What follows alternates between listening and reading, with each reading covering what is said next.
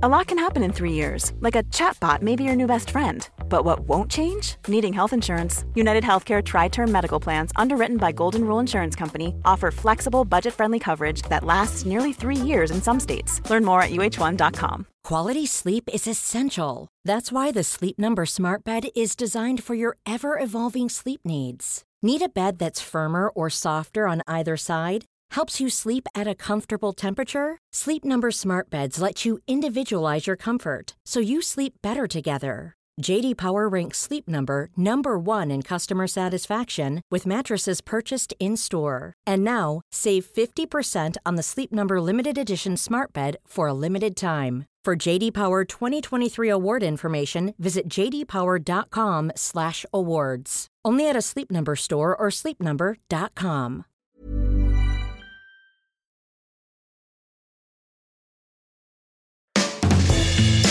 Hey everyone, welcome to the 325th episode of Just Shoot It, a podcast about filmmaking, screenwriting, and directing. This episode is brought to you by the one and only Kyle McConaughey. Thanks, Kyle. I'm Oren Kaplan. And I'm Matt Enlow. Today we've got Pete Chatmon on the show. Regular listeners will recognize his name, and people who watch television will even more likely recognize his name. Since we last spoke, he's been tearing it up, directing all sorts of prestige television. We talk about all, sorts of credits that he has racked up, but real quick, you, Love Life, It's Always Sunny in Philadelphia, Blackish, Long Slow Exhale, The Flight Attendant, Mythic Quest, The Unicorn, Grey's Anatomy, Grownish, just to name a few, and multiple episodes of all of these. Yeah, t- tons and tons of stuff. And the crazy thing is, he didn't start directing TV till like three years ago. So Yeah. it's not like he's like an old TV veteran. Yeah, he's yeah. just uh, a workaholic.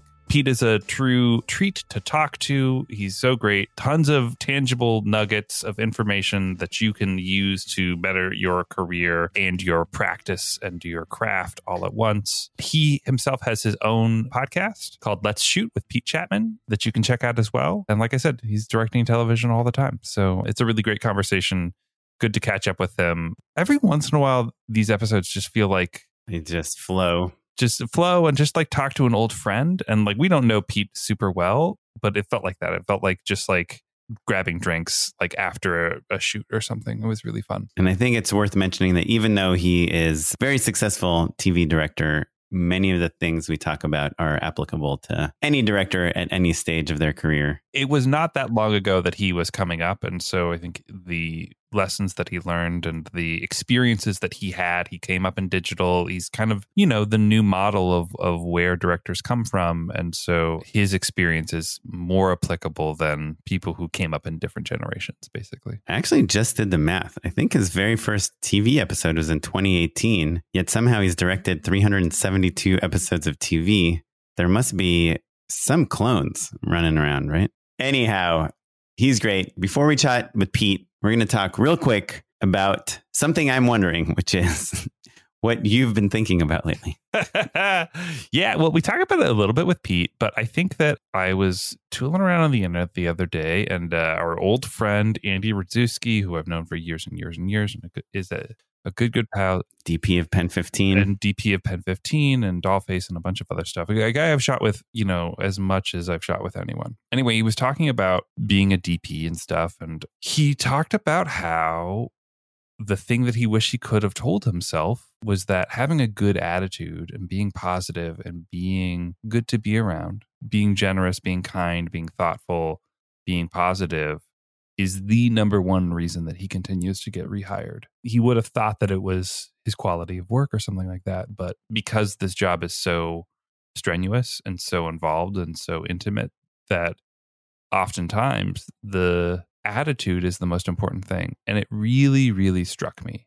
It really cut me to the core, actually, because I felt myself over the years losing some of that thoughtfulness, being a little less generous, a little less open, and a little less joyful, I think, as a result in doing this work, because it is something that really is important to me on a spiritual level, man. And so, you know, I've really consciously tried to recalibrate some of that thinking and that mentality. I haven't had a ton of opportunities to to practice that yet. You know, certainly on set is the easiest place to like really test yourself because you're like under a ton of stress and you're interacting with people every single second.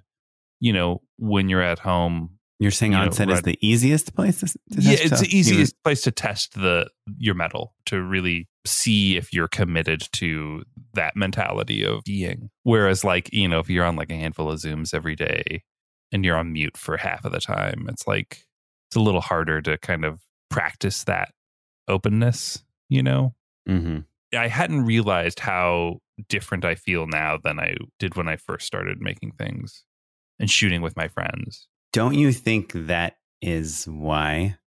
Because you, when you shoot with your friends, when you work on 50 college humor sketches in a row with the same people over and over, all trying to make things as funny as possible.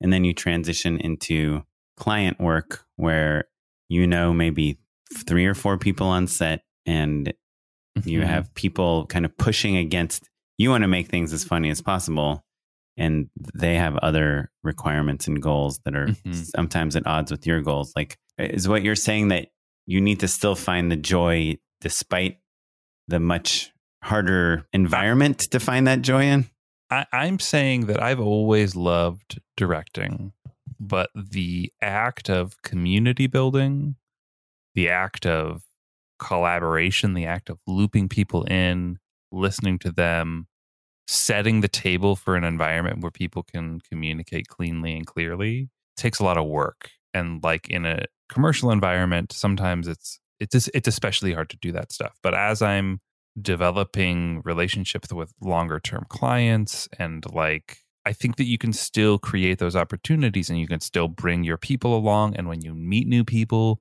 make a more concerted effort to to engage with them to connect with them to like learn about them you know and that's all exhausting and that's that's the reason I think why I stopped doing it maybe as much as I'd like is because it's like look after you know your 20th new hair and makeup person, you're not as close to them as the first one who did all of your jobs together for years and years and years, you know. But it doesn't have to be like that. You have you can still go out of your way. And I think that it's just good to remind yourself that you should do that, basically. In whatever way you see fit. But I guess I'm trying to say that like life is too short to not put in the effort to do that. do you give uh, like a little speech at the beginning of shoots I used to. I used to, and, and we've talked about it on the show recently. I'd forgotten that I did. It was a little prayer. It was a little like congregation. It was a little ritual of like, hey everyone, let's make something special. And I I respect and appreciate the sarcasm that that elicits or the eye roll that that elicits because there are plenty of people who aren't interested in or don't have the time or aren't paid well enough or whatever to to engage in that behavior but if you wanna the water is fine and also if you continue to give people those opportunities maybe that rekindles a little bit of the joy that they felt when they decided to become a part of this artistic process as well like one of our advantages of uh, hosting a directing podcast is that we get to ask other directors about their process and it's probably not a bad idea for us to ask other directors like if they do give a speech and what they say at Mhm. the beginning of shoots especially look it's one thing to do like your indie feature that you wrote and are directing Sure. and producing right yeah, it's yeah. another thing to do an episode of tv or a two day commercial shoot or a you know episodic branded series because it's like you're saying when you're when you're doing a cat fancy you know cat food Mhm. commercial maybe it's a little hard to give the we're all doing something special speech but but there is i feel like what you're saying your premise for this topic is we are doing something special we're like Mhm. making things like whether Mhm. it's you know a commercial for diapers or whether it's you know And- a true and- story about struggles in Right, someone's yeah. life or or my my web series or the short that I've been dreaming of for the last 20 years. It can also be a little content agnostic, right? Because what I'm really saying is like let's appreciate each other and let's create a environment where we're facilitating that. right And yeah and and doing that through action and attitude um you know, all of that stuff trickles down, but uh, you know, you only have control over the way that you perceive things. And I just was like, you know, just acknowledging like, hey, that's a great idea. Like, awesome. Like engaging, being excited, being kind, working at being kind, you know. And I think that especially with the last few years that everyone's had and also being tired and sleep deprived in a way that's pretty real and pretty constant right now, you have to just remind yourself to be the person you want to be.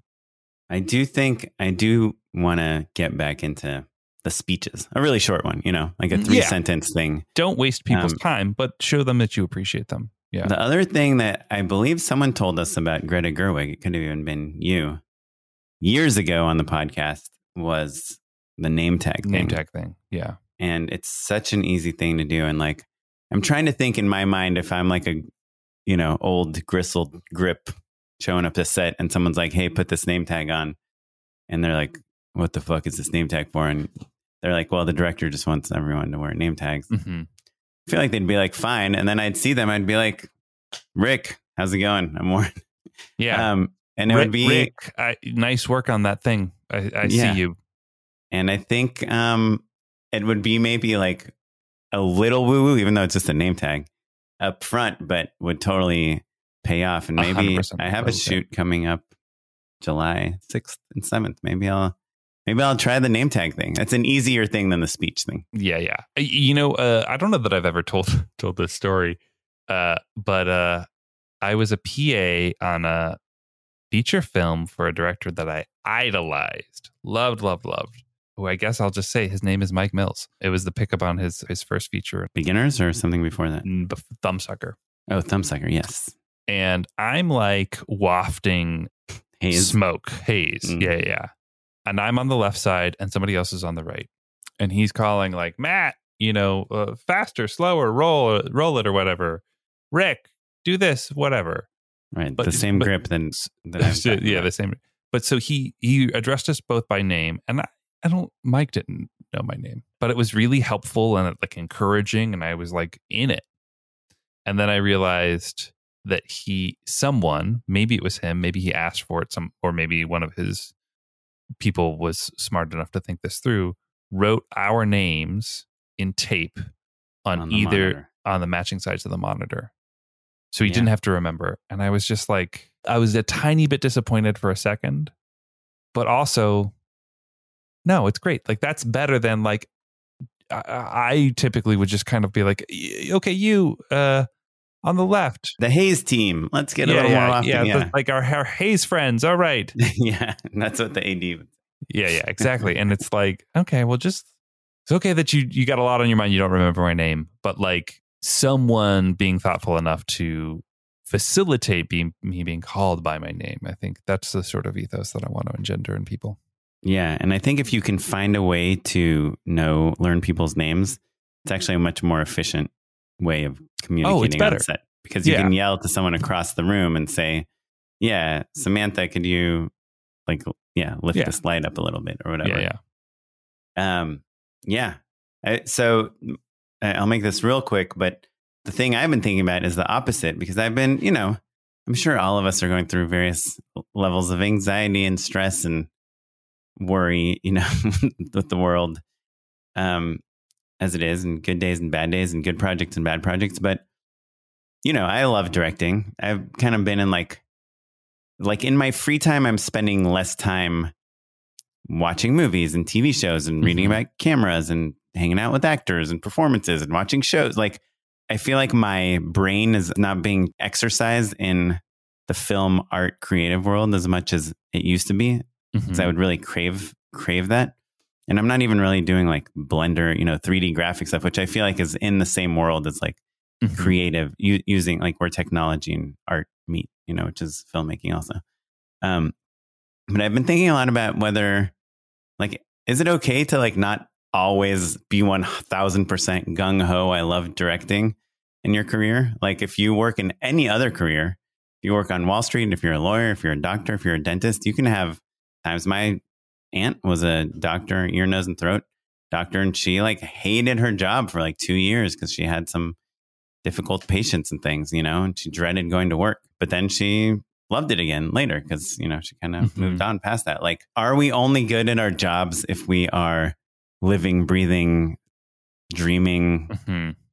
film? Or can we also like just do it as a job sometimes? Yeah. Yeah, that's a really great question. And I understand.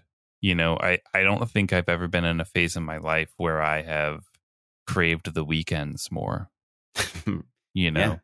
It's called having a family. yeah, you just like, oh man, wouldn't it be nice to not work and to just like blow bubbles in the backyard for a while? That's all I want to do.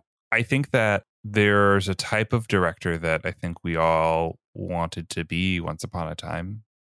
I'm talking about Spielberg or Steven Soderbergh or Or Tarantino or like yeah. someone that's obsessed with their own.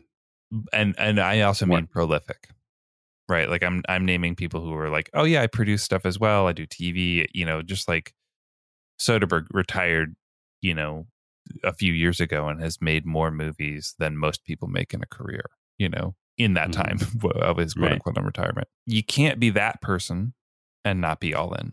And also, it's okay to not want to be Steven Soderbergh. You know, I think the the flip side I was listening to an interview with Kelly Reichardt, who did First Cow, which I really, really loved. And, you know, they brought up the point like, you know, I don't know what First Cow's budget was, but it wasn't a ton of money. And Kelly Reichardt made plenty of movies that, like, you know, she probably made fifty thousand or a hundred thousand dollars on. But when you think about how she's made, she makes a movie every three years. All of a sudden, that amount of money isn't especially substantial for living on, right? Mhm.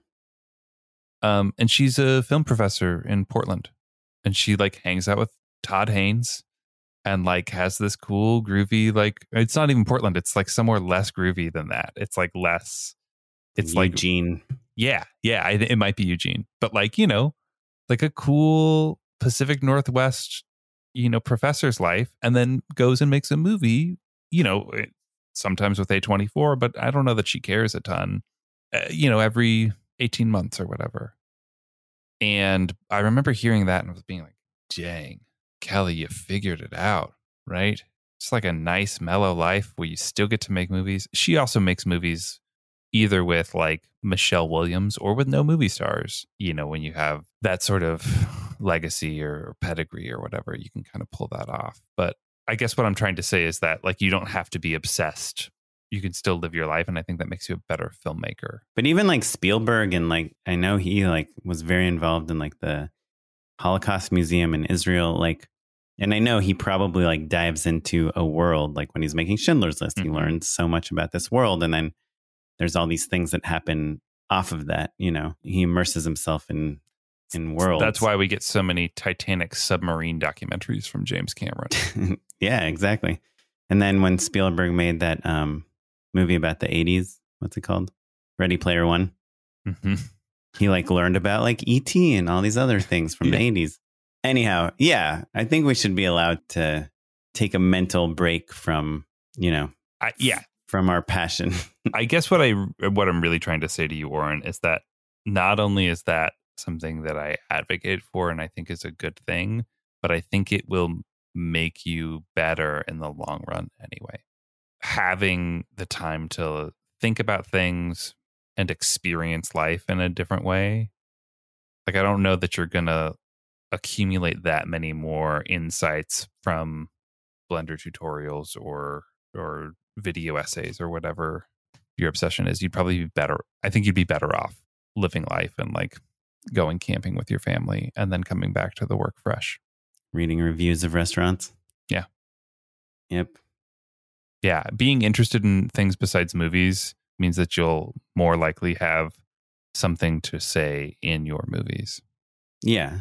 But I guess I'm also trying to say that it's okay to get a job and not be that excited about it, but still do it, still do a great job and still work hard and do all the things you need to do.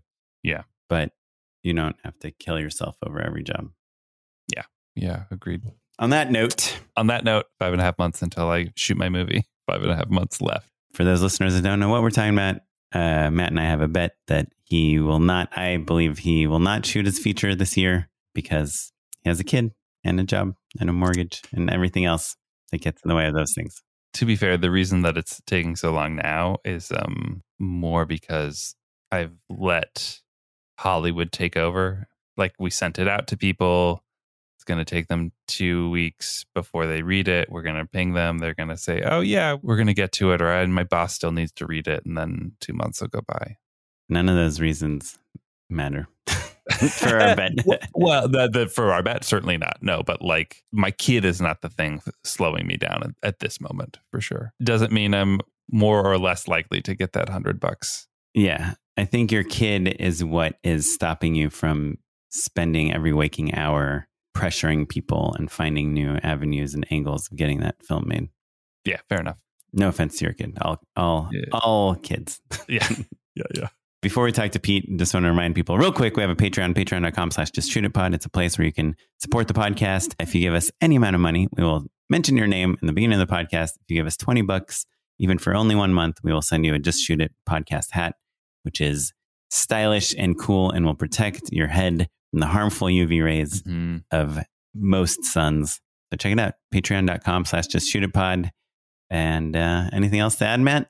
Let's talk to our friend Pete Chatmon right after a word from our sponsor. Millions of people have lost weight with personalized plans from Noom, like Evan, who can't stand salads and still lost 50 pounds. Salads, generally, for most people, are the easy button, right? For me, that wasn't an option. I never really was a salad guy. That's just not who I am. But Noom worked for me. Get your personalized plan today at Noom.com. Real Noom user compensated to provide their story. In four weeks, the typical Noom user can expect to lose one to two pounds per week. Individual results may vary. Quality sleep is essential. That's why the Sleep Number Smart Bed is designed for your ever evolving sleep needs. Need a bed that's firmer or softer on either side? Helps you sleep at a comfortable temperature? Sleep Number Smart Beds let you individualize your comfort so you sleep better together. JD Power ranks Sleep Number number 1 in customer satisfaction with mattresses purchased in-store. And now, save 50% on the Sleep Number limited edition Smart Bed for a limited time. For JD Power 2023 award information, visit jdpower.com/awards. Only at a Sleep Number store or sleepnumber.com. Life is full of what ifs. Some awesome, like what if AI could fold your laundry? And some, well, less awesome. Like what if you have unexpected medical costs? United Healthcare can help get you covered with Health Protector Guard fixed indemnity insurance plans. They supplement your primary plan to help you manage out of pocket costs. No deductibles, no enrollment periods, and especially no more what ifs. Visit uh1.com to find the Health Protector Guard plan for you. Millions of people have lost weight with personalized plans from Noom, like Evan, who can't stand salads and still lost 50 pounds. Salads, generally, for most people, are the easy button, right? For me, that wasn't an option. I never really was a salad guy. That's just not who I am. But Noom worked for me. Get your personalized plan today at Noom.com. Real Noom user compensated to provide their story. In four weeks, the typical Noom user can expect to lose one to two pounds per week. Individual results may vary. We're back on with Pete Chatmon. Thanks for coming back, Pete. Hey, I feel like, you know, it, it ain't often you get to come back to a great co- podcast a second time um, uh, and not have not have scandal attached to it. yeah. Well, yeah, you do have some explaining to do, though, Pete. yeah. And, you know, we're excited to have a, another director on. Someone with your accolades is great. But even more exciting is that you are also a podcast host. That's right. That's yes. It maybe, does make a difference. It is nice. Yeah. You maybe know? you should just interview us. But anyway, uh, Pete, we were saying before we started rolling, Pete, that you uh, the last time we spoke, you know, things were going well for you. You had, you know, a ton of great credits, and then I just pulled up your IMDb to just kind of refresh my memory, and I see a hell of a lot of television in 2019, 2020, and 2021. Like yeah. a like a lot of TV. I think and, last time you were on here, you had done the unicorn was kind of a recent thing. Obviously, you've done grownish, mixedish, blackish. Mm-hmm. Did you do blackish? Yeah, I had done Blackish then too, for sure. Yeah, because I've, I've done six episodes of that show. Oh, why is it not on here on your IMDb? You just have to keep scrolling, Oren, because there's so much. Grey's Anatomy, The Unicorn, Mythic Quest, All Rise, Blind Spotting, You, Love Life, It's Always Sunny in Philadelphia, Blackish, Long Slow Exhale, The Flight Attendant, as well as your podcast, just Yeah. to name a few. So we were asking though, Pete, if there was any sort of If you could uh, save some episodes for the rest of us. you know? yeah, yeah, pass them around. Uh, but but if there was like any sort of moment, a pivotal moment that kind of launched you into the second act of your career, basically like going from like kind of like a, a few episodes here and there to basically like working nonstop. The most Like- in demand TV director. Like truly, I don't know how you have enough time in the year to do as many episodes as it looks like you've done in 2020. At the same time as producing a child. Yeah. That and that that's been the I was gonna say the hardest part, but the most fulfilling part. Um, I, well, look, I'll, I'll say this in the beginning to kind of give a little runway to the answer. Like in the beginning, you're just kind of like, who's gonna hire me, you know? And I I think that one I, I don't know how much of it was luck or strategy or whatever, but I was real fortunate to kind of fall into three different camps in the beginning. So like my my very first episode that I ever booked was Blackish. Um, so then I'm in the I'm in the Kenya Barris ish world, ish universe. And um, I booked that like in April of what 17 to to shoot in November of 17. But then Grownish got greenlit, and because I was a, now an approved director, I got Grownish second, but directed it first because it Mm. shot before. So like I did Grownish, and then I then I did Blackish, and then I got brought back to Grownish. And so like when you get to uh, when you get to the whole like timeline of everything, you know, it it turned out that I did six Grownish and six Blackish, right? So like that was like really from one family, twelve episodes of TV. I luckily was brought into that camp. And then the second camp was not in order, but just in my memories order right now was the Always Sunny guys, right? Mhm. And so, like, when I did, and that worked, I, I'm gonna, I like to kind of give context because I feel like for people listening, it's good to anecdotally hear, like, you know, on that first episode of Grownish um, that I did, the guy shooting, directing before me um, is now a friend, Todd Biermann. And so, like, we were just shooting the shit in the parking lot because the prepping director parks next to the shooting director.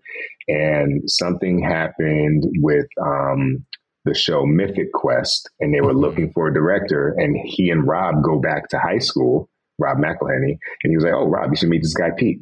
So I have this, you know, we Mhm. hit it off in the parking lot. I then have a meeting with Rob and I do an episode of Mythic Quest.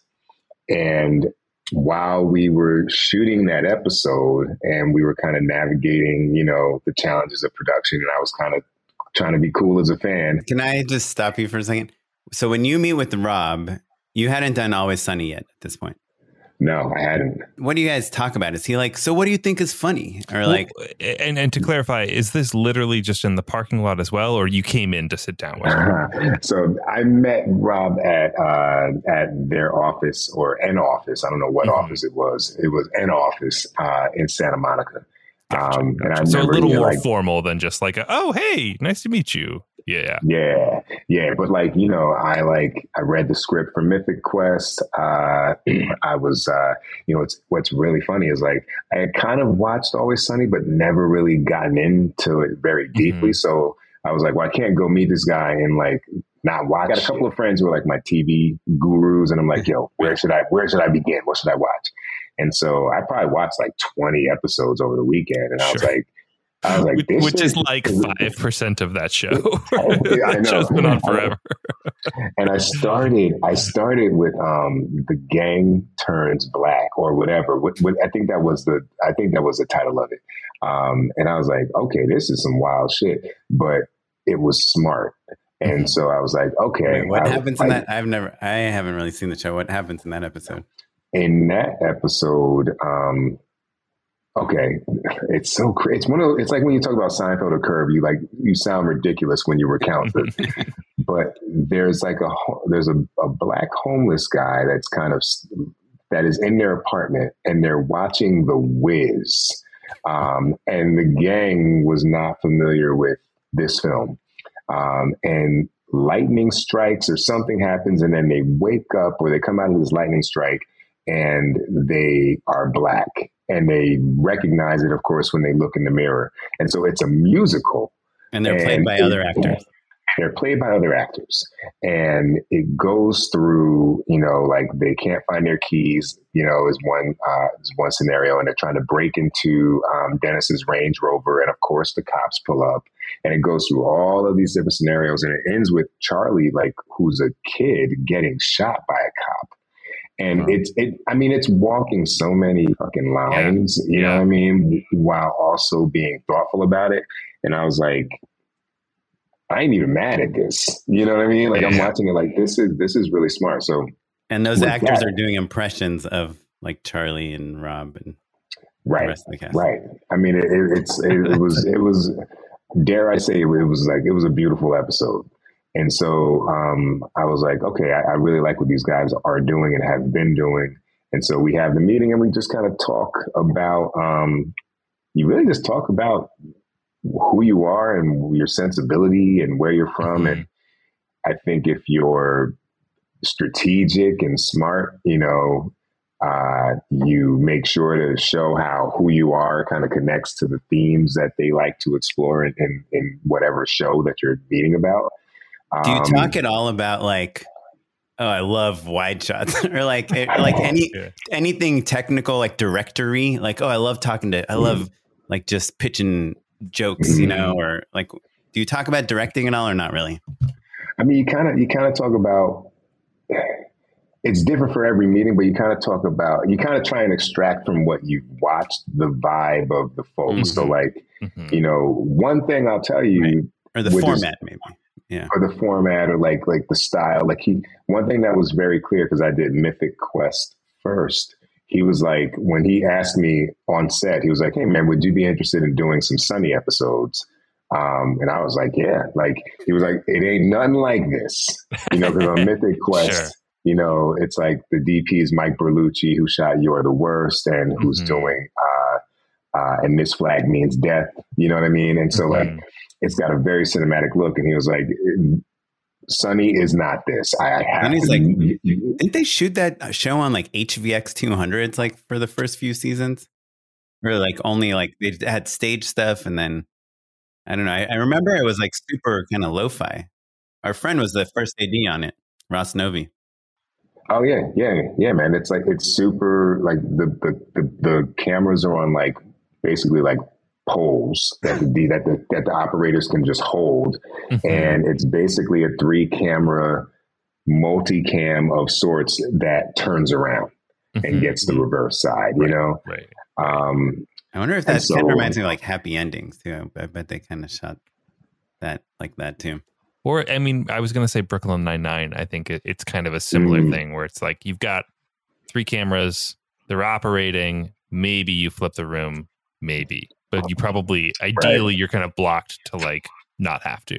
Yeah, so so you know like that one episode of Mythic Quest led to four out of ten episodes of Sunny in season mm-hmm. 14. And then in season 15, I came back and I did two more. Um, Wait, how do they give so, you four out of 10 episodes? Aren't there like editors and actors and producers and all these other people in line to get these episodes? And this is where the, you know, a little bit of opportunity, you know, luck, what is opportunity plus preparation. Like they, they really like, it's a family vibe there. Like that mm-hmm. show, there were times that I was home, like I didn't eat lunch there. You know what I mean? Like we would move so quickly that, mm-hmm. you know, because with those three cameras, they're kind of getting everything that they want. These guys are r- collectively writing every episode. They're like, no, we got it. And, mm-hmm. you know, they kind of need to work with folks who understand that mm-hmm. and can vibe with that. And so I think there was a maybe a bit of a, you know, let's see what happens the first time, but it all worked out. Um, and do you, you know, do director's so, cuts on that too? Yeah, you do. You do that family ended up being six episodes of of Sunny and three episodes of Mythic Quest because in season two I got two more, mm-hmm. and then the third family was or is the Shondaland family. So, um, mm-hmm. sorry to keep interrupting, but I'm just so, so curious about so many things. Mythic Quest yeah. versus Always Sunny.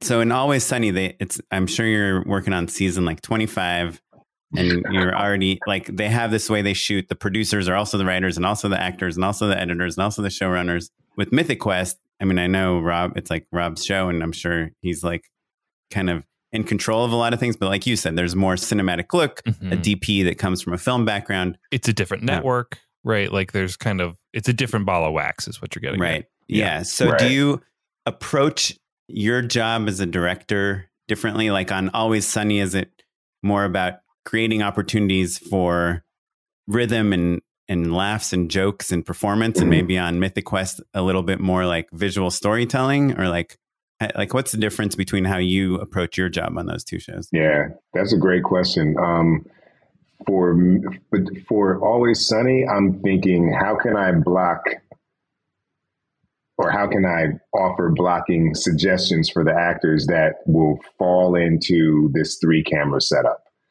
and mm-hmm. maybe need one special, you know, if it calls for it. Right. right. And, you know, and can you tell for our listeners that don't know what a special is? Can you define? Uh, yeah. So, you know, it's like, oh, and then we'll get, you know, this overhead shot looking down at the bar, or we'll do some kind of special transition off of a beer mug to something out of the ordinary, something that's not in their typical coverage, basically. Yeah. yeah. and I guess and I guess the most the simplest way to think of it is like something that is going to be probably a one camera deal. Ah, versus right. like you know what I right. mean like versus like a, um I've got three cameras and every because the moment you you say hey one camera people are like whoa wait, wait, you know, why are we wasting time?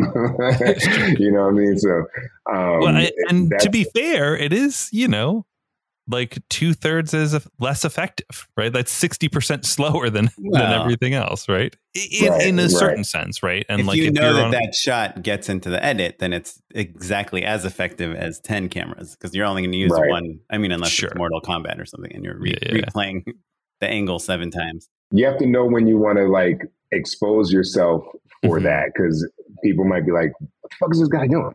Mm-hmm. You know what I mm-hmm. mean? Or they might say, okay, I agree, that makes sense. And, um, you know, we'll give you one because you're, you're, you're so efficient with everything else. Mm-hmm. Do you well, try and, and find a special in each scene? No, no. I, I, I, try and I try and find. I tr- I think about. I think blocking is directing. In all honesty, like I feel like the shows often will shoot themselves. Like I can try and find specials or other ways to, mm-hmm. you know, be original, but like if the blocking is creative and thoughtful and perhaps unique to my approach to the scene, then it's going to be different from if Matt or if Warren directed it. You know what I mean? Like, mm-hmm. um, and then I guess my little kind of secret is I'll try and push the envelope on things that are unique to my episode.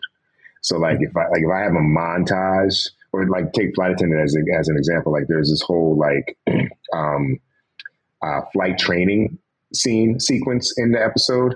And they were like, look, we're not going to be prescriptive on when you tile, you know, like kind of go into like the mm-hmm. different boxes and move things around. Like we're not going to, we don't write it in. We're not going to be prescriptive, but like you know, if you think there's a place to do it, go for it. and so in that, excuse me, in that sequence, there were like five or six different tiling things that I came up with that I knew I had the, I had the kind of, I don't want to say wiggle room because that's not it, but I had the, I had the support to kind of carve out something unique. Did you have to get it approved by showrunners? Like, do you put no, together that, like an animatic or something? That was a very that's one of the shows and and this is kind of you know kind of getting to the first question like this is why i really love you know streaming shows and premium cable because a lot of times depending on the show they are looking to hire people to interpret the script mm-hmm. and so because of that you know you're going to be in a position uh, to offer up ideas around how you think this can be shot and they're looking for you to do that. That's exciting to hear, Pete, because I feel like, you know, for so long you hear about network directors who are kind of, you know, uh, there to execute, right? But but maybe Mm-hmm. not necessarily bring their own vision to the table, and that like the vision of the show is kind of already established in the pilot, and the showrunners and the writers are guiding that, right? And so you're there to Right. kind of serve that, and that oftentimes part of like maybe the biggest reason that directors don't get asked back if it is if they're not if they don't understand and jive with that vision Mhm.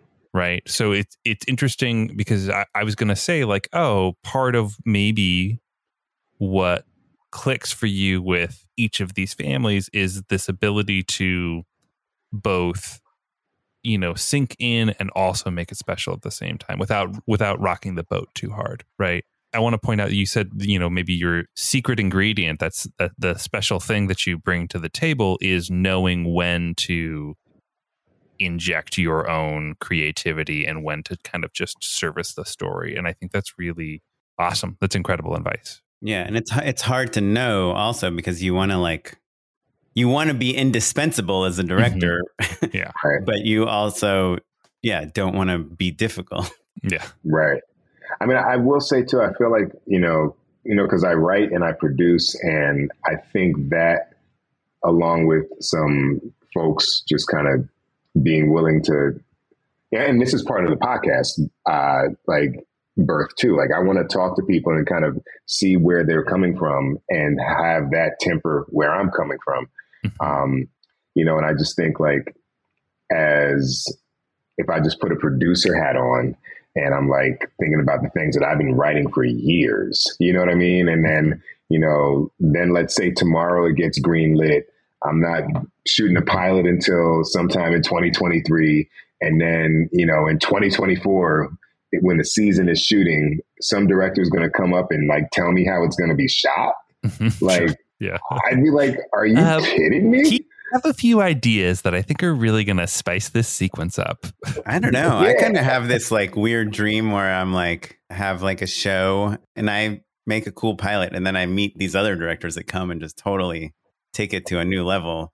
Like to me Mhm. that that there's something exciting about seeing how other directors would interpret something but but like Mhm. you're saying of course there's tone and there's things that could be wrong. And today I heard this interview with Bill Hader where I Mm. guess he's directing every single episode of season 4 of Barry Wow. and he said that on season three and two he just he would have these tone meetings with the directors and he would basically be telling them how he, it should be shot and he felt like they had their own ideas and he's like uh, okay and he kept he kept like letting people do what they wanted because he didn't want to be like a dick but he he had he had it in his brain a different way He knew what he wanted. yeah Right. and so at Yeah. some point everyone's like why don't you just direct the whole season right. Also, if you look at Yeah. the list of people who directed Barry episodes, they're the best. Do you know what I mean? like he's like, I don't know, hero. I saw it a different way. you know, like like literally some of the best directors working. right Yeah. anyhow um well so sorry you were saying you had your third family which is the shondaland Oh, yeah. family And so the third family, yes, the Shondaland family, and that was what was that? Uh, oh, I left off a mixed-ish episode from from the Ish universe. So that's thirteen episodes of TV. Uh, there's six and three, nine with uh, the uh, RCG guys, Always Sunny folks, and then with Shondaland, I did Station 19, three Grey's Anatomy, and I'm going to do a fourth in. So that's five more. So like Mhm. just Right. right there, that's like five plus 13. What's that? Eight, 18. And then another nine, 18 and nine. That's fucking 27 episodes of TV just with one job hire, with three job hirings, and, and, and arguably. And so, um, that was really helpful for me to kind of get a career going. And then, you know, every time you get hired, there are other people who begin to get comfortable with the idea of working with you because someone else has hired you and more importantly, rehired you. Mm-hmm. Um, the worst thing that they say you can find on an IMDb page is a bunch of like single episode uh, Mhm. tallies. Um, because it's like, well, what the fuck was happening, you know? so when when COVID hit and we were all just home, and I finally had a time to like not watch things that were guided by a meeting, I was watching a lot of shows, and I was like, I like this show. I would reach out to my reps and say, Hey, you know, do do your rep thing, please.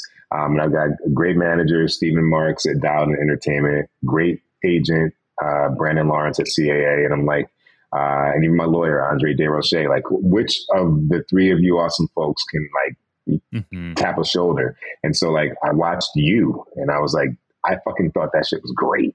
You know what I mean? I watched Love Life, and I thought that that was great. Um, and so, you know, it was I began to get more specific about going for shows that I responded to, and I think the likelihood of you responding to something that is already creatively in your wheelhouse is probably pretty high. Mm-hmm. And so then you're showing up and it's like a perfect handshake of like what you want to do meets what the show is looking for you to do. Um, and over the, I guess that was 2020, I started doing more shows that were like almost like I I applied to a job that didn't exist. Mm-hmm. Um, and I would really strongly recommend folks like do that because a lot of times, like, you know, people work so long on a show that, and they care so much about a show. It's great to have, have a rep say, Hey, Oren loves your show and would love to direct an episode. And like, they'll be like, okay, let me hear this motherfucker tell me why they love my shit. Like who's, everybody's got 10 minutes for that. Right. It's really interesting because you have, so you have this like procedural background from Shondaland. You have this comedy background from like the Ish mm-hmm. world and like the mm-hmm. Kenya world and the um, Always Sunny world, but then a show like you, which is I haven't seen it, but it, it's like a dramatic thriller type show, right? Yeah, like it's yeah. kind of high tension action t- suspense, like romance, Set. right?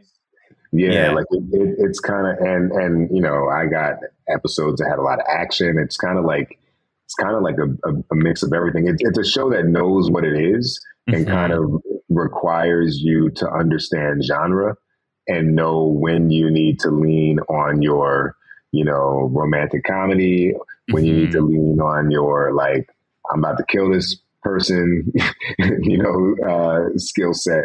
So, how did you pitch yourself on that? Kind of given that everything you'd done, like your kind of major background was in slightly different areas of TV.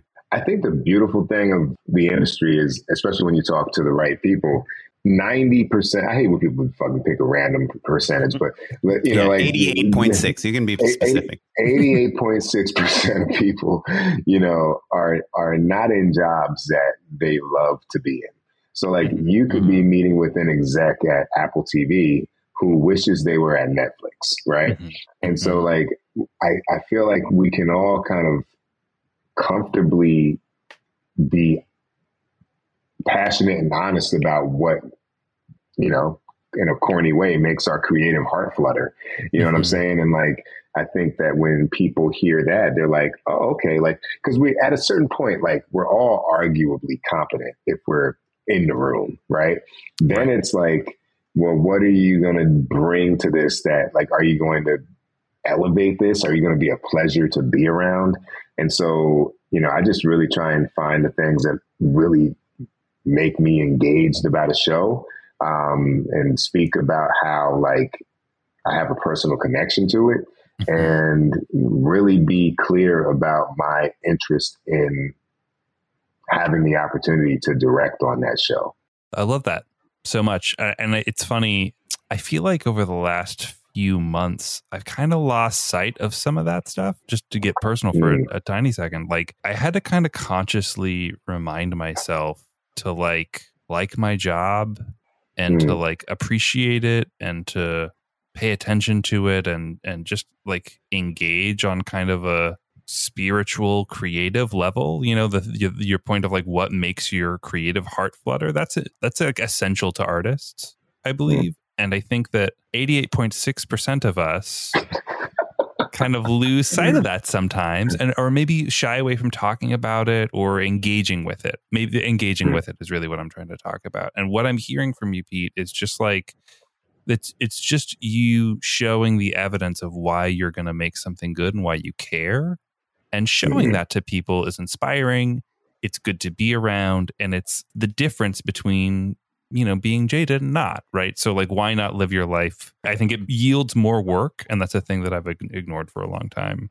over the last few years.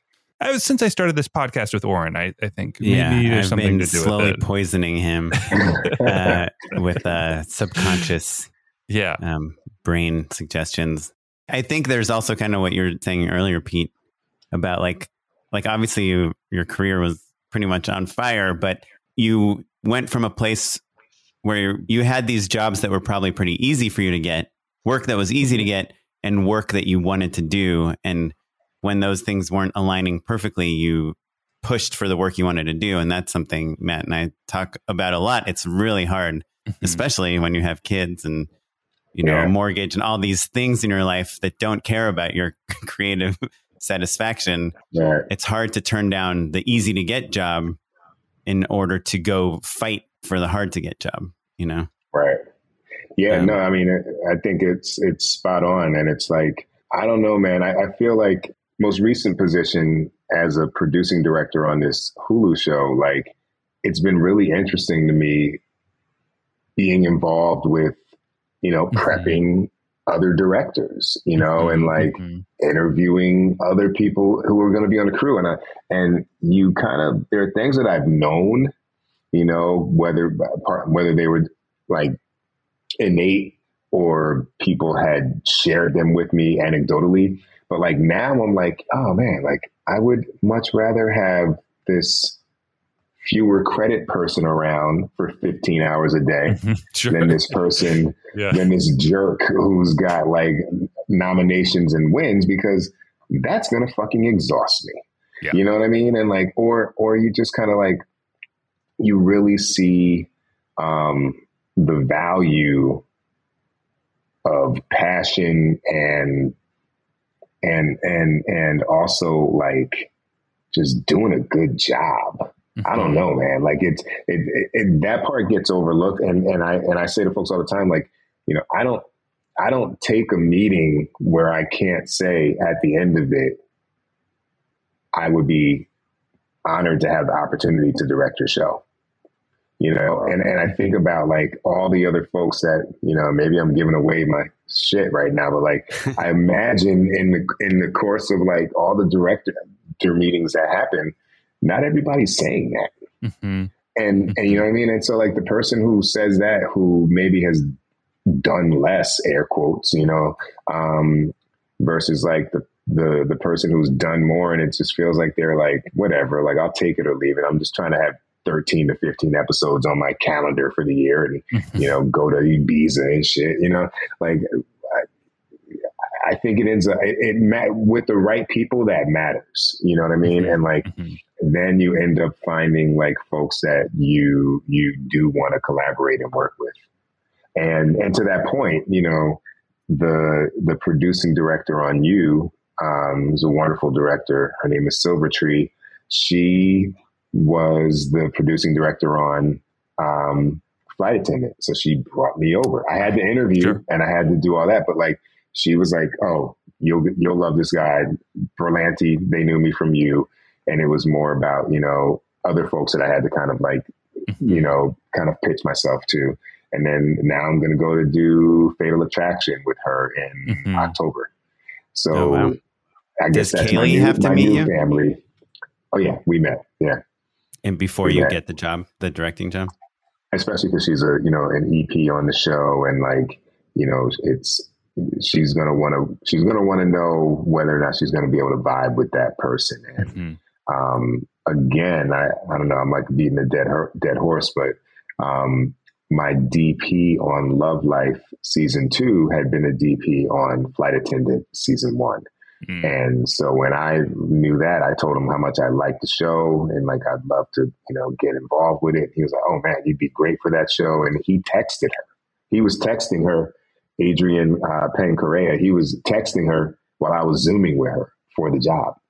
Oh, wow. That's always, that Oh. never hurts. yeah when the person you're interviewing with is getting you recommended to them from someone they trust while you're interviewing with them. When you're the producing director, that's like a really cool point of view, obviously, to see how other directors work.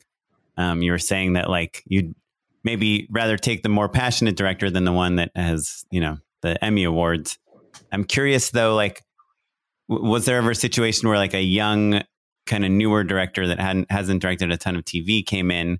They were super passionate, but they were kind of trying to reinvent the show in their point of view, whereas the veteran director might be like, okay, yeah, so I noticed you guys start with the wides and then you do a you know these zollies whenever this thing happens and we'll just do that right, right?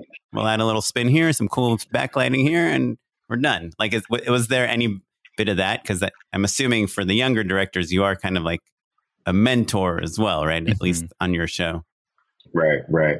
Well you know having having done so many episodes of tv and having had a variety of style of producing director um, when I got the job, I was like, all right, I what is it that I loved about producing directors and what is it that I hated about producing mm-hmm, directors. Mm-hmm. Um, and can and, you sorry just define producing director real quick for our audience? Oh yeah, so so you know on one hand you've got the showrunner or the, there's a new title WEP writer EP, and mm-hmm. that person is um, involved or or or uh, their job is to kind of protect and develop the storylines, you know, the season arc, and work to make sure that everything that happens day to day is preserving that vision. So, you know, the show can be the show.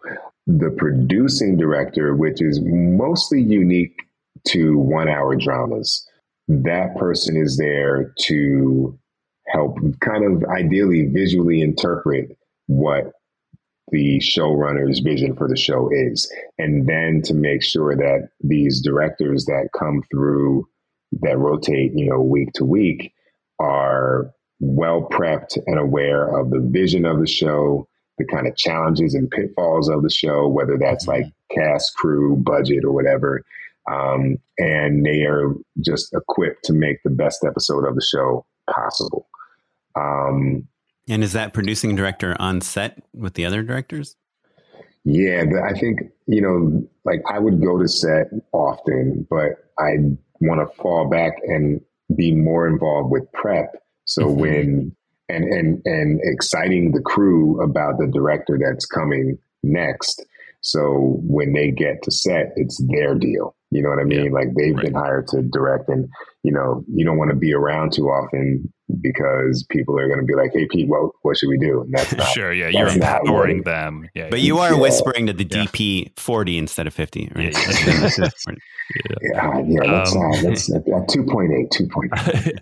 I I love that so much because I feel like, especially in comedy you know, showrunners oftentimes they're writers first and then executives second and or maybe director second or whatever. But like, you know, inevitably everybody has a specialty and then they're kind of uh learning some of the other aspects on, on the job, right? And a, a showrunner right. really is like kind of those three things all at once. You're an executive, you're a writer, and you're a director, right? Or at least typically. So like it it always seemed like frankly an impossible amount of work to be oh, great oh, yeah. at all three of them and also to be you know like relatively young and energized and like you know like it's a, just a crazy hard job and i know that everyone's talking a lot about how we have like a real uh, showrunner problem because we have so much television and not enough people who've been trained in the jobs because they've been hiring the same people over and over and over again for the last 30 years. But I, I love the idea of you know, kind of like building different department heads, all of whom still answer to a showrunner, but who have a little bit more insight than, say, you know, uh, an episode director. You know, like if you're just coming in for a couple weeks, you just don't have a right. sense of the the political landscape or the studio, any of that stuff. And so, right. having having a person who understands your job and also the big picture is really awesome. And, and also wants you to succeed. yeah, yeah, totally. Yeah, you're not right? in competition. You're not like, oh boy. You know. Right. I think I feel like you were about to drop some Chatmon gold on us mm. uh, before I asked you to define a producing director. You were saying the traits that you saw in other producing directors that you really liked. that you uh, Oh, oh, wanted to oh, incorporate? Yeah. Well, yeah. So, like, you know, I remember there were a couple shows where, like, I got whether it was a document or a deck or, you know, just something that was like, this is the language of the show. This is what we're going for with, you know, this storyline or, you know, framing or pace or whatever. Um, and so i've worked to put together a, you know, like 25 page deck that all the directors got that explained all of that, but also like what their prep time would look like, um, what production would look like, bios on all the people with photos, um, you know, that. suggestions. You know what I mean? Like, I, and Awesome, one thing I actually want to do Awesome. for the next season is I want the the crew list to have photos for all 100 people Mhm. because when you come in and you're like, you know, man, like I mean, look, there's people I work with for six months. I don't know their fucking, I don't know their name. Mhm. You know what I mean? Like, Yeah. and, and and at a certain point, it almost gets weird to ask. You know what I mean? Yeah. So like, it's like when you have a um, four hour conversation with someone on the airplane sitting next to you, and then as you're getting off the plane, you're like, uh, by the way, my name's Oren. and they're like, oh, me too. exactly, exactly. So you know, man, just trying to like make it. I don't know, less awkward and enjoyable because at the end of the day, it's a weird damn job to, to Mhm. come in and direct an episode of TV. When you are making this deck for the new directors, do you talk about like lensing and technical things, lighting, um, contrast? We had the DP of this Netflix show, End of the Effing World, and he showed us his deck that him and the director created, and it was had all sorts of rules about where they they place the camera and what lenses they use, and I found it like really fascinating and interesting and a nice insight into why the show feels the way it feels. Right, right.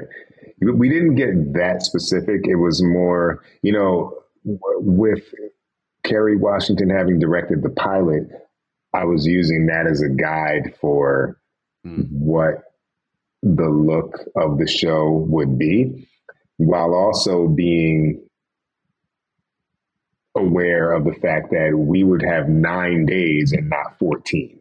Mhm. You know what I mean? So it's like, some of these things kind of no longer apply because we can't we can't shoot like that.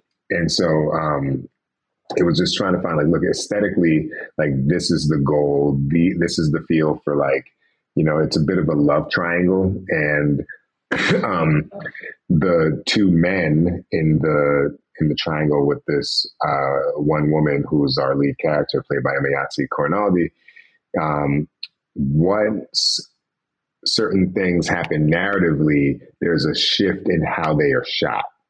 And so, like, that was an important thing to relay. You know, this idea of like, you know, her home is a little bit messy because she's got no time for maintaining it because of work. So, like, if you can stage a kitchen scene with dishes in the sink, like, that's a good thing. You know, just kind of Mm. helping, helping Fill folks out the think world. about it. Exactly, exactly. imagine like you get a directing job and they're like, by the way, these are some things that you can do to make the scene really like Mhm. you build out the universe. How cool is that? Can I ask you a hyper specific question real quick? Sure, sure. And then I won't ask any more questions, Matt. Then you can have all the rest of the questions.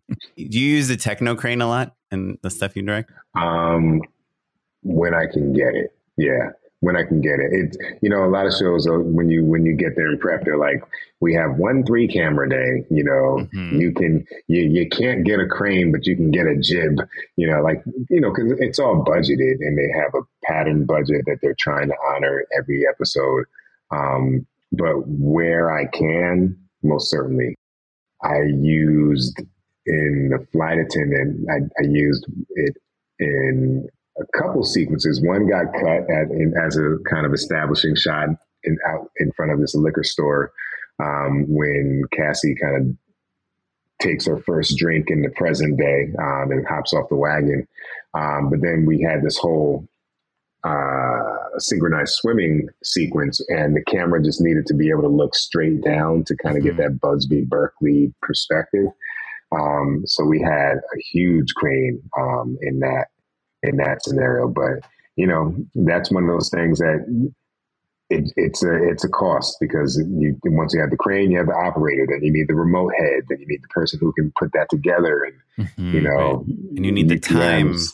You need the time, yeah. But I, you know, but there's such a, I think sometimes, um, sometimes that budgetary um, vigilance can have impacts that are unexpected. Like, like you know, you could you could not have, let's say, a, a you don't even need a techno crane. It could it could be um, I'm thinking of a piece of equipment and I can't think of the of the name right now, but just like a short arm kind of crane. I, and I can't think mm-hmm. of the mm-hmm. name of this thing, but like you know, I can think of times where I, if I would have had that, I could have moved quicker, but I sure. didn't. And so now I had to make equipment do shit that it doesn't do. Mm-hmm. And now we're in, you know, minute 95 of something that I could have gotten in 40 minutes, you know, and you have to weigh the costs of like, well, now you're, you, you called grace. I'm getting in the weeds, but you know, you right. called grace and now you got overtime. It's like, well, was that better than not renting the shit? Mm-hmm. Right. Well, yeah, that's the reason I ask is because I mean, you know, obviously, like when you do Blackish and when you do these shows, Always Sunny, and they kind of have their very efficient way of shooting it's one thing, but when you're doing the flight attendant, which is second season, I don't know, Matt, how much of the second season you saw, but like the camera work is like at another level from the first season. You know, it's like yeah. very visually mm-hmm. dynamic and like don't know what's real and what's not real. And there's like a lot of like, obviously the first season you're going in and out of her like psyche and her, you know, brain. But in the second season, I feel like you guys amped that up even more.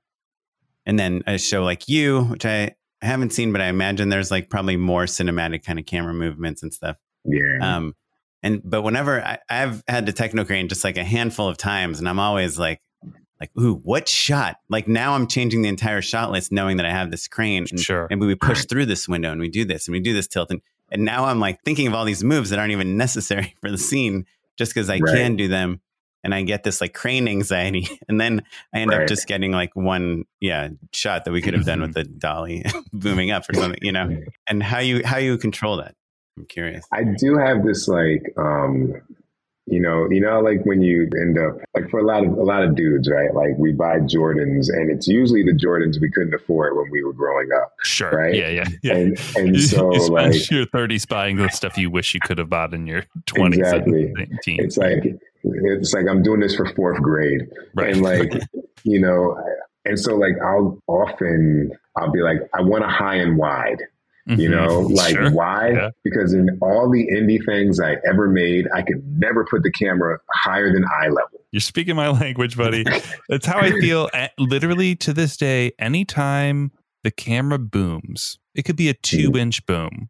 Like that, the difference between a doorway dolly and a Dana dolly it physically makes me feel better. A very simple, teeny tiny upgrade. It's all standard kit now. But like for right. the longest time, when you come up indie, right, and you're like yeah. hauling gear yourself or whatever, the difference between renting a truck and like, you know, your friend's pickup is, you know, yeah.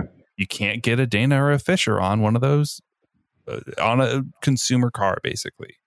Yeah. Um, you know, the Dana Dolly, you know what the Dana Dolly is, right? Oh, oh, oh my god! I've been saying the Dana. Right? Sorry, I've been saying Fisher. I meant Fisher. Yeah, yeah, yeah. The hydraulic boom is what I'm talking about. Thank yeah. you, Oren. Uh, not the. Yeah. We all have the Dana Dolly. The, the skateboard. The, the, skateboard wheels. Yeah, yeah, yeah. Which the uh, Dana Dolly is not my DP. I'm always one I love a Dana Dolly.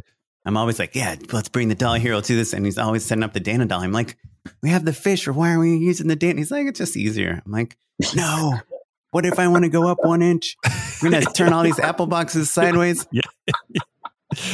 anyway, you know, I always feel like in every episode, I'm like, when when will I go high? Mm-hmm. you know what I mean? Like, and it's mm-hmm. and it's kind of the it's kind of what you're talking about. Like the other side of it too is like I remember I've done plenty of things, man. I, I did this one shot. Actually, it was a Mythic Quest, and like it's like this Camaro barreling toward camera, pulling mm-hmm. into a parking lot then it it makes a it kind of whips to the right to go to pull it to park and the mm-hmm. camera is on the on the techno crane moving with it and it fucking moves right inside the window into a profile shot of Rob. Mm-hmm. Mm-hmm. I mean the amount of like turning of wheels that was happening mm-hmm. with the with the with the operator I was like you're killing this. yeah. Oh you man, when when you know your crew is just like doing something highly technical, the joy right. you get Oh man. And did it Yeah. make it into the cut? but it got cut. It, it got cut up. You know,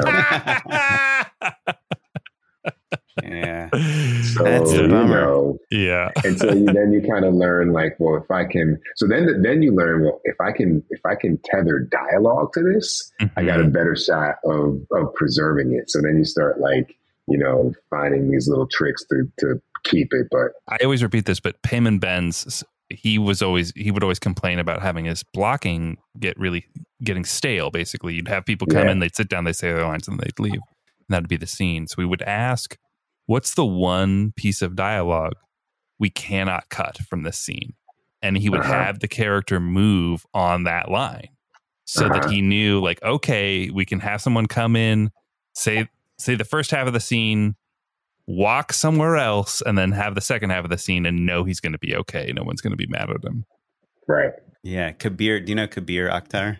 uh-huh. I know who he is. Yeah, He was an editor first, you know, he edited in Crazy Ex Girlfriend, a bunch of stuff. He's mainly a director now, but he was telling us kind of all the tricks of like what shots you can cut and can't cut in TV and how to save performances and, and do different things. But I always, I guess that Peyman Ben's trick, all these these various things are.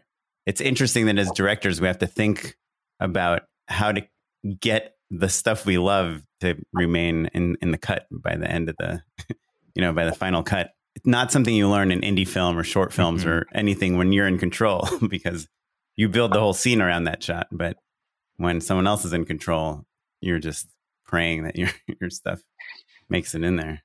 I love to watch the cut that airs because then I can Mhm. really get a sense of like, if I go back, what can I, what, Uh-huh. what's welcome, you know, Sure. like, like, um, like for instance, um, you know, on on one hand, there'll be things that I've done. I'll be like, yeah, I think that I think that might work, and I'm like, oh, you cut that whole shit. Okay, great Mhm, Mm-hmm. mhm. noted, you know, and then I think of times where, you know, I always want to make sure the DNA of the show was preserved.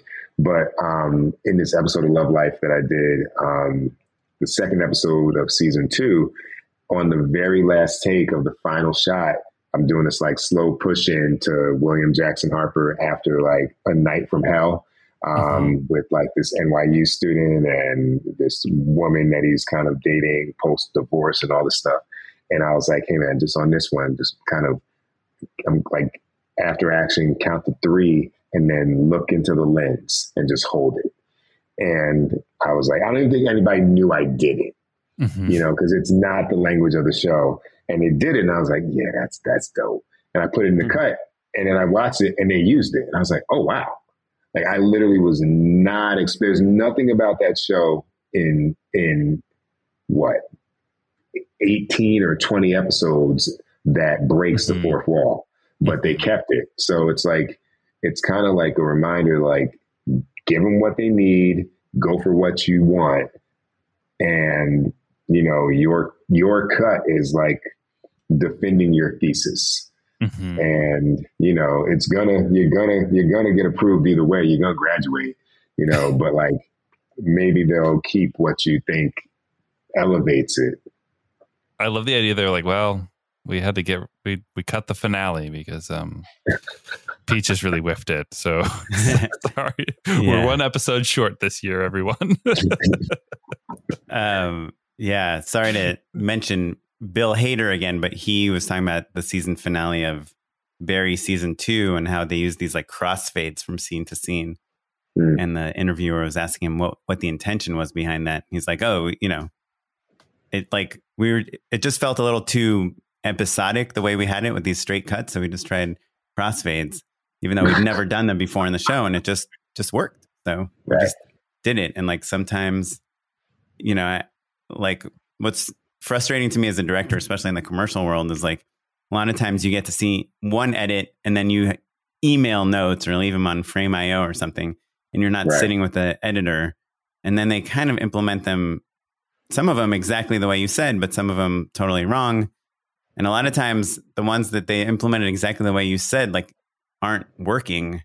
Mhm. And it's Huh. like it's a medium where you just don't know if something works until you see it, you know. right And yeah, so you want to maybe- try it out, but you Yeah. can't say like, "Oh, undo that." So if the language of the show is that nobody ever looks into the lens, but all of a sudden they're looking into the lens, yeah, of course they would reject that because that just doesn't make any sense. But hey, once you did it, all of a sudden, hey, that actually is pretty cool, you know? Yeah. yeah. Like, Well, So- and I think it speaks to also, you know, we've been talking so much about the part of the job of the director being like servicing the vision of the show. But if the tone and the world is consistent and ironclad, then it kind of actually facilitates those opportunities to kind of push at the walls and bend things a little bit, right? You know, we're kind of trained to not do that sometimes. And so I love the idea of like, you know, knowing in your director's cut you're trying things out you have the audacity or the the confidence i should say to like be like hey this is what i think is good. Don't worry we have we have it the way you were expecting but give this a shot. You know Right. let this sink in for a second. Whereas like i i could imagine if it were me in the editing room being like ah that's really cool but they'll never go for it. Put the other take in you know Mm. and then you don't even give them the shot to to make their own mind up you know I, I Yeah. mean, this is an evolution though too, because I will say, you know, early on, you know, in the first bunches of episodes, I would probably play it more safe. Mhm. And then, you know, you get to the point where you're like, okay, they know me. They know I get the show. So Mhm. now, like, I'm going to push the envelope a little bit and they'll be like, okay, we see that, but no, versus like, what's he doing? You know, as a, as a knee jerk reaction. Mhm. Um, but now I almost feel like what you're saying. I feel like it's, it's, I take it as my responsibility to present something unexpected. vision exactly like a vision of this that's in line with what you do but like that's the whole thing about collaboration right like the I, if you've hired correctly which is their job not mm-hmm. mine right? Like if they've hired correctly then they've got a whole bunch of people who are offering wardrobe that they hadn't necessarily thought you know takes as an actor that they hadn't necessarily predicted you know mm-hmm. and and a and a and a and an idea around the scene that perhaps they hadn't envisioned, but it's all driven by what they did right.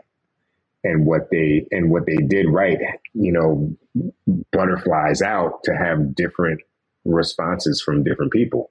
And, you know, uh, it's great when people recognize that that's what a script is actually doing.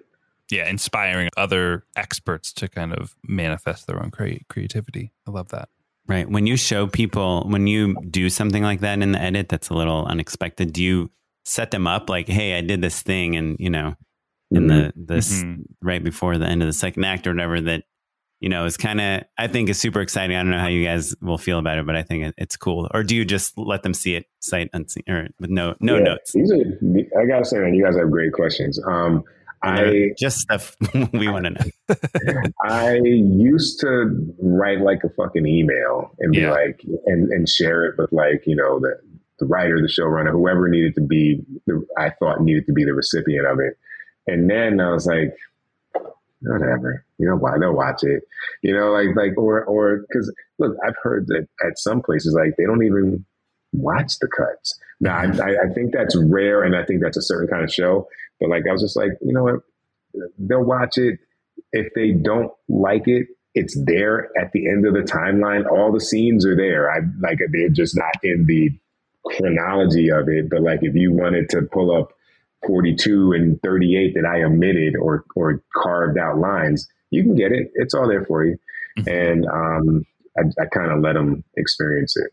Um, I, I, you know, one thing that's actually even more freeing these days is and I don't know if this is the right thing to do or not, but as I direct episodes that are bigger episodes and are kind of manufactured to be far beyond running time, Mm, mhm. I've now been like, well, I'm not going to give you a 65 minute cut. Like, I just can't. I just feel like I've done no, I've done no service to you at that point, right? Because the editor's cut was 68. so Right. like, you know, I might then be like, okay, I'm going to fucking go for it. I'm going to rearrange things. I'm going to like cut lines and carve things out. And um, I'm going to stand on that because I feel like I, what am I doing if I'm just giving you something where you've got to do everything? Like somebody's got to give you a perspective here. I mean, the editor's cut is that cut. If they're like, hey, we want to see literally everything we wrote, they've got it assembled yeah. and pretty and ready to go. But like, he, I'm going to take a swing at what I think the episode really should be. And if that means some restructuring or rewriting or whatever, you get to check that out. And, and, and I'm curious how regularly, what's your batting average? Do you feel like with those big changes, do they keep most of them? Do they ignore most of them? I feel it's pretty good. I mean, every now and then I'll do something like, nah, I'm cutting that, you know, and and and then I'll and I'll look at like the network cut and I'll be like, oh, okay, I'll put that shit right back in. Yeah, yeah, yeah. You know, but, like, but then but then I still say, okay, well, why did they do that? And and it's like oh well their perhaps take on what the audience is going to need. Um, maybe we have two different ideas on that mm-hmm. you know? Um, i'm a less is more person you know? I'm a like i'm like if i find any whiff of redundancy i'm like cut that cut that cut that mm-hmm. you know? Um, i think there's a there's a um, great ted talk by andrew stanton where mm-hmm. he's like, you know, audiences want two plus two. They don't want four. You know what I mean? And mm-hmm. and anytime like I can kind of see the math is not mathing, I'm I'm just kind of like, well, let's lose that. Like what what's the value of that if it's just like filler? A deluge. Mm-hmm. Yeah, it's, you know what I mean? But I don't know what they say. I don't know if they're like this fucking guy, you know. Like, well, you keep getting asked back, Pete, so I imagine not so bad. My last thing, I'm curious. You know, you said obviously the director's one of the main jobs is blocking TV, but you're also, you know, working on performances. Like, you know, you gave us the example of like looking right into the lens, but I'm assuming with some of the day players, people that are just on this episode, you're probably much more involved in their performance. Can you tell us a little bit about like kind of some of your your strategies or approaches of like making sure you're getting performances that are funny or dramatic hmm. or in tone? What's your prep involve in terms of like performances? Like do you write verbs on your script? Do you have ideas for alt jokes or business or or what is it? I try and when I read the script, like I, I first do a read as, you know, a person, you know what I mean? Like, mm-hmm. and then after that, I kind of go and, and, and read it from different department heads' points of view. And then somewhere after reading it as a, as a DP, a production designer, a, you know,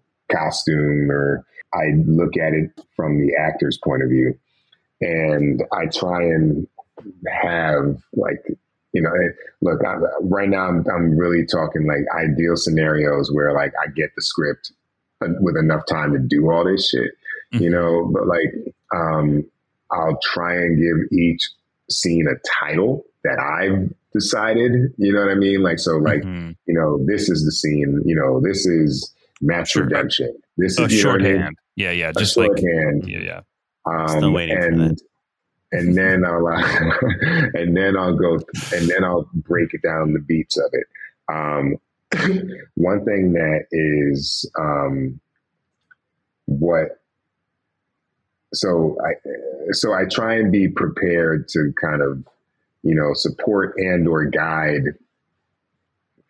the series regulars or guest stars you know with mm-hmm. ideas right um, one thing that is, I think Paris Barclay had said this in an orientation that I took. He's former head of the DGA, super accomplished director, like awesome guy.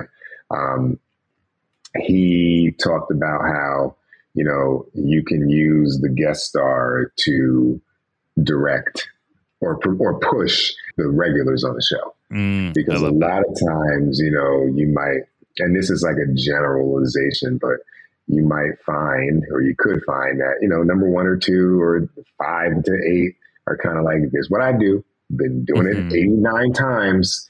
Like, appreciate the enthusiasms. but, you know, cool, thank you. and then you've got this guest star, and you're like, you know, hey, let's go for this. And they start, you know, miming moments and doing things. And I've done that, and I've watched, you know, that regular look up and be like, oh shit. Oh, okay, okay. Mm-hmm. Like, oh, we're, are we acting again? Okay, you know, and so like that's like a really good tool to get things out of a scene that you probably couldn't by asking someone who's been there, um, and you have to be a little more deferential to, perhaps.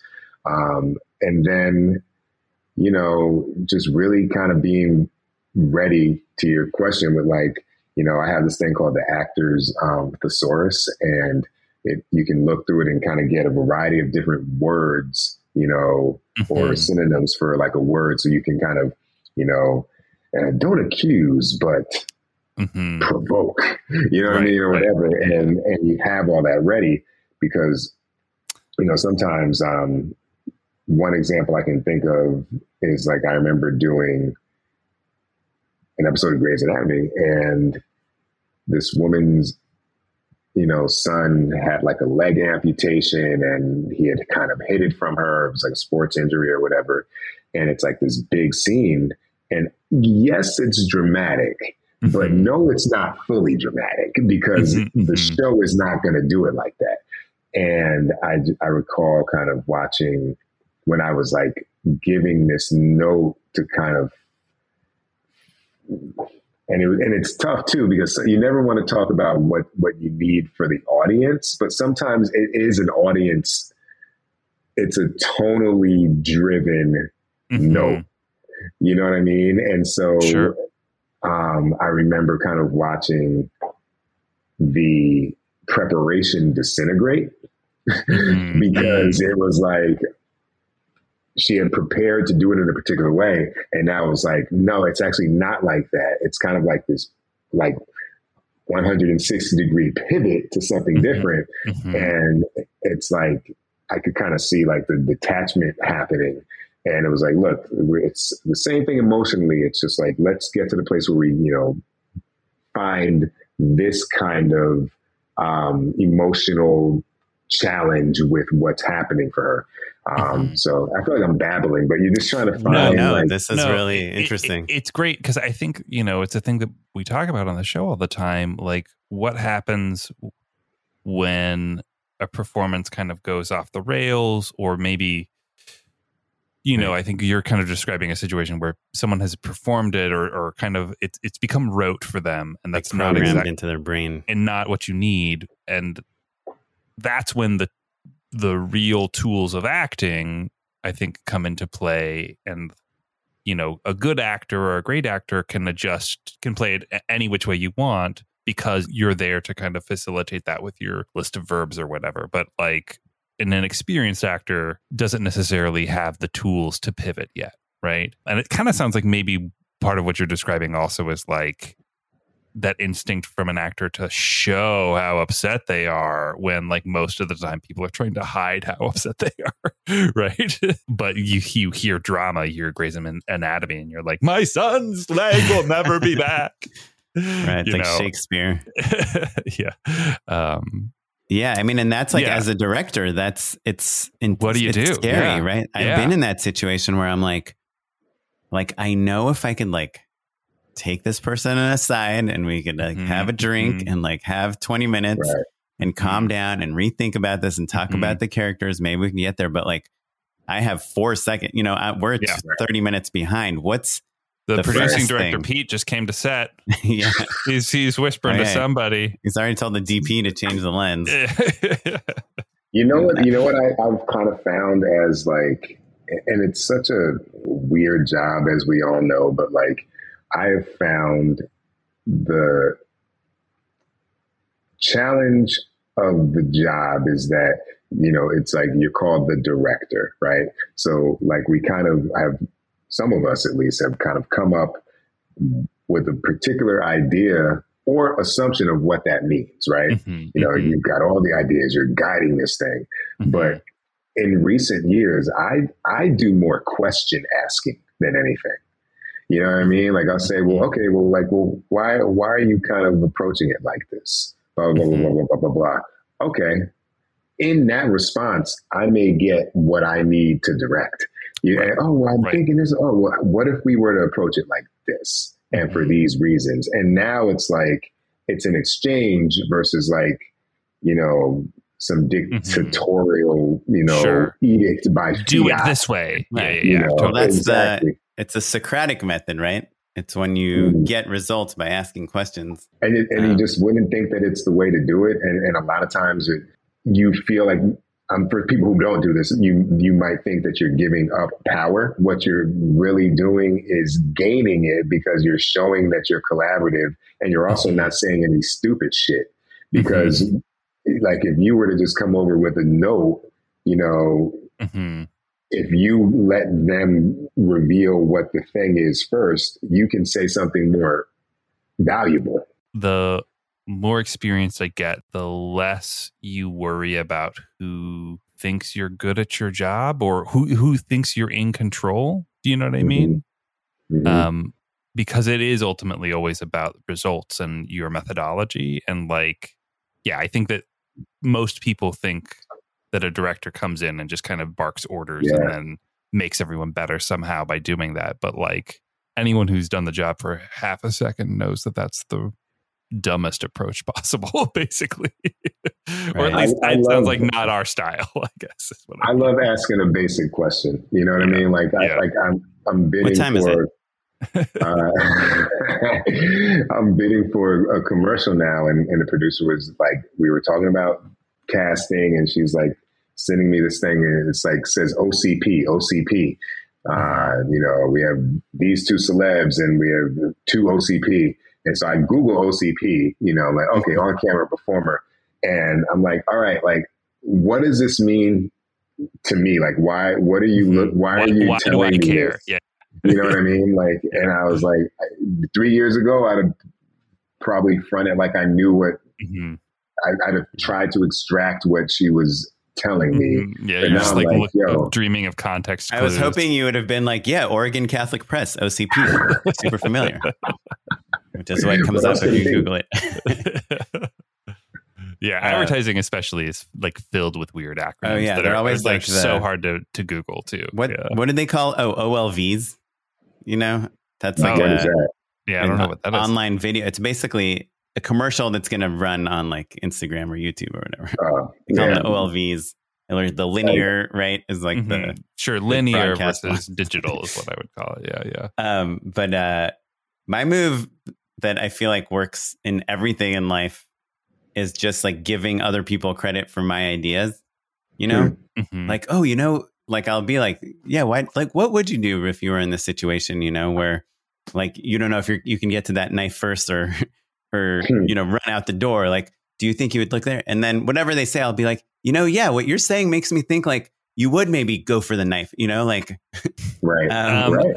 I think Pete is saying listen to people, and Oren, you were saying this is how I incept people to do the thing no, that I, my preconceived no, idea. I think we're both saying pretend to listen to people. I don't think Pete is saying that. I don't want to put words into anybody's mouth. Make them feel like you're. We are both agreed that they should feel like you're listening. Yeah, definitely. Yeah. They should. You should be looking them in their eyes, but they don't. they don't know what you're thinking. Yeah, that's the point. I, I, I have really kind of in. I'm trying to make a more concerted effort to be genuine and be straightforward with people about that. And also like you know show enthusiasm and positivity and not be competitive with people. I think that like there's a lot of like especially in the advertising world a lot of people kind of vying to take credit for ideas or jokes or or or be the top dog or any of that stuff and it's all fine. It's fine. Sure right. whatever. But like I'm going to show my enthusiasm for your idea. I'm going to stand up for my own ideas.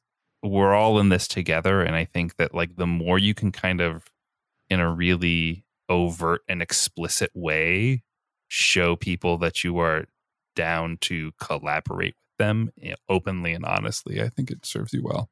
Yeah. yeah. One of my favorite things on commercial shoots is when the client pitches a joke on set that's funny. That's actually good. Oh my god, yeah. it's great. And I'm like, oh. ooh, that is good. Let's do it. And it's like it makes me so happy because you know nine out of ten times the joke is just like offensive or like unusable or something and you're like okay uh, yeah this guy wants you to say this word and then you realize their mic's on and everyone heard you saying that um but uh but when when you really can collaborate and every, i think people are building on top of each other it's i love giving credit to other people I, will I'll tell a tiny little story along those lines, and then then we can wrap it up.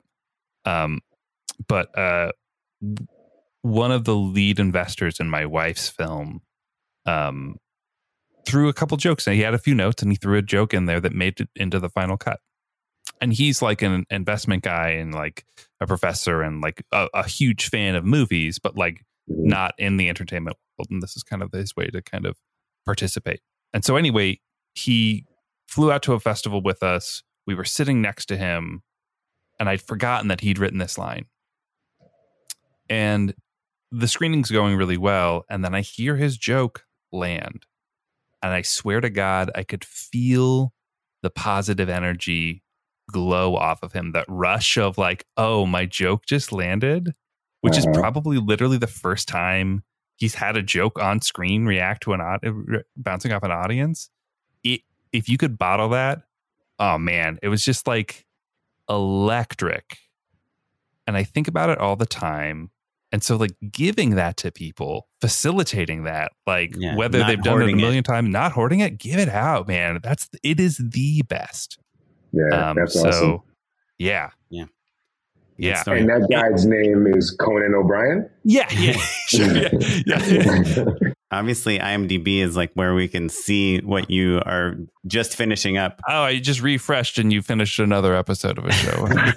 while, while, we were talking, and you have your podcast, Let's Shoot with Pete Chatmon. You have some pretty pretty good guests. Your first guest was Issa Rae, I believe. Your most recent guest, at least according to IMDb, is Kaley Cuoco. So not bad. Not bad. You've even had Pete Chatmon on the psychology and techniques of directing. But we've had Pete Chatmon on twice, so I think we're one step ahead of you. There you go. There you go. And part of my deal with every show is I, I need someone from the show to come do an do a podcast episode. So people can listen to that wherever podcasts are found. Wherever they are, wherever their devices have service. Yeah, nah, this is awesome, guys. Uh, you guys are, are are killing it. Great hosts. You know, I love the, the banter and the back and forth and great. As I said, man, great questions. No bullshit. Like it's great talking to you because I know we all do the same job and we all have the same passion for it. So yes, now we all have the same children at home. Yeah, has that, has that changed things at all in terms of like what jobs you take? It has, man. I've been like, uh, you shooting in LA? You know, like yeah. Uh, First question, yeah. There's got to be a real reason for me to hop on a plane. You know, whether it's uh, the people I'll collaborate with, or the idea, or genre, or you know, whatever. I used to try and you know, I guess they call it fill out my dance card, you know, and mm-hmm. have every possible date checked. But now I've been kind of a little more selective and, and also focusing more on pilots and, and producing things and, mm-hmm. you know, trying to, trying to have more of a hand in, in the things that I want to see on screen getting out there. Well, cool. Um, Pete, do you have a minute to hang out with us for our unpaid endorsement segment? Yeah, let's do it. Unpaid endorsements. Well, so my endorsement, I'm rewatching Barry because I, I had been so long since the first two seasons came out. I was like, oh, I love this show. I've been still kind of craving comfort food. So like I just rewatched the first two seasons. We haven't started the third yet. Let's but just say season one is much more comforting than season three. season two, I don't know. It's pretty dark. But so season two, episode five, if you guys mm. remember, is the is the episode where Barry is sent to kill the the Taekwondo expert whose daughter mm, is yes. also in martial arts. And it is and she's like a uh, weird creature. She she's like superhuman. She's like they're doing all sorts of wire work. She's like climbing up trees. She She's like Wolverine X twenty three. Yeah, from Logan. Yeah, it is uh such a delight. I, it might be my favorite episode of television ever. So that that's my, That's my endorsement. It's pretty high up there at the very least, as uh, specifically season two, episode five of Barry um, is great. What about you, Pete? Anything cool? So I'll, I'll stay in line with that. My unpaid endorsement would be Atlanta season three. Just wrap that up the other night with a baby. You, you got to get it in when you can. And the half hours, and this is where half hours are really great, like you're saying, because you can kind of like, you know, plow through them much quicker than an hour. And that's obvious math. But mm-hmm. um, I just thought that it was it was amazing to watch something where I just felt like the creator was doing exactly what they wanted to do. It's creative, it's funny, it's artful, it's you get it or you don't. And it's kind of a North Star for the shit that I would personally like to do. So it was very rewarding and refreshing to watch. Um, I guess I'm just going to have to, you know, act and get a job on like a really huge NBC show and then do mm-hmm. music so I can mm-hmm. be in a position to to do this. But Pete, I think it's helpful if you maybe like write on like a famous sitcom, like straight out of college too. I think like that's yeah. if you start there, or if your sketch group has then, a feature at Sundance. Yeah, like, yeah. Before you graduate film school, start at like nineteen or yeah. twenty, and just be incredibly talented in multiple disciplines. Well, you did have yeah. a feature at Sundance. I had a, that... I had a short. I had a short, so I'm, oh, I'm I need to rethink these things. But you guys have the recipe is there. I just yeah, I just sure. have to rewind time. Yeah, yeah, yeah. That's the easy part. yeah. um, it's called. Uh, they they make Spanx for men. Are you familiar with these? They wear them over your stomach. They pull your gut in, and then you're like 15 years younger. Or in what you got, buddy? I got a new computer, a Mac Studio. Uh, I'm pretty sure I've covered some of the stuff that that 27 inch iMac has been discontinued. It's one of the biggest uh, tragedies of our time. Uh, I'm not, not, I'm kidding. There's bigger tragedies. Uh, but for me, it was a pretty big blow because I've been waiting five years to upgrade my uh, 2017 iMac, and now they're they're not making them anymore. And the iMac is like the perfect computer. It's got this um, incredible screen, one of the nicest screens you've ever seen. The 5K Retina, you know, fast computer. It's like it's beautiful keyboard and mouse, and everything just works. And just need you know a new computer to do 4K video and all that stuff. VFX. And so I am selling my old iMac because Apple, they're jerks. They won't even let you use this beautiful computer as a monitor for any different computer. And so I've been researching where I can get the most money for my iMac because Apple, it's a fully loaded 2017 27 inch iMac, like biggest hard drive you could get, biggest, you know, processor, graphics, memory, everything that you could get. Apple offered me $385 for it. Um, B&H Photo offered me $455 for it. And then I found three other sites. I got offer.com, cashforyourmac.com, and it's worthmore.com. And they all offered me around $930 for it. And then Facebook Marketplace, I believe I can get between 11 and $1,200 for it. So just to give you a range, if you're like upgrading, you know, I talk a lot about like why I love upgrading computers and why I think investing $1,000, $2,000 in your career, especially if you're editing or doing posts or doing that, like it's worth it getting a MacBook Pro that, like, I, I'm a big proponent of getting the biggest hard drive you can get because, like, if you're on a project and you're like running out of hard drive space to put images or videos on, like, how embarrassing is it? you're like working on very important time critical things and you're now out of hard drive space and you're deleting photos of your kid or whatever. It's just depressing. So one of the ways that I find it much easier to upgrade computers is to sell my old ones. And if you are, you know, don't feel like you don't have enough money to upgrade, like you might be surprised by how much money you can get for your current one. So, so yeah, so I got offer cash for your Mac and it's worth more.com. I don't have any, I don't care about them at all. They're just the ones that offered me the most money for my computer. And if you're looking to upgrade, it's worth checking them out unless you want to do the work of like the Craigslist or the Facebook marketplace and meet the person and package and negotiate and do all that crap. Otherwise, these other places will usually just send you a box, postage prepaid, put your computer in there, put them in the mail, and you're done. They give you the, the money. So, anyhow, that's my endorsement is uh, sell your old computer and your iPhone too. You can use all that money to upgrade faster. Pete, this was wonderful. If you have questions for Pete or ourselves, you can email us at justshootitpod at gmail.com. You can tweet at us across all social media at justshootitpod, and you can follow me at Mr. Matt Enlow. And I'm on Twitter. I'm at Smitey Pyleg. On Instagram, I'm at O'Kaplan. This episode was edited by Noah Bayshore, and the music you're listening to is from the Free Music Archive and the artist Jahzzar. And rate us on iTunes if you get a chance. We always love seeing those, and we will catch you all next time. Thanks, everyone. Bye.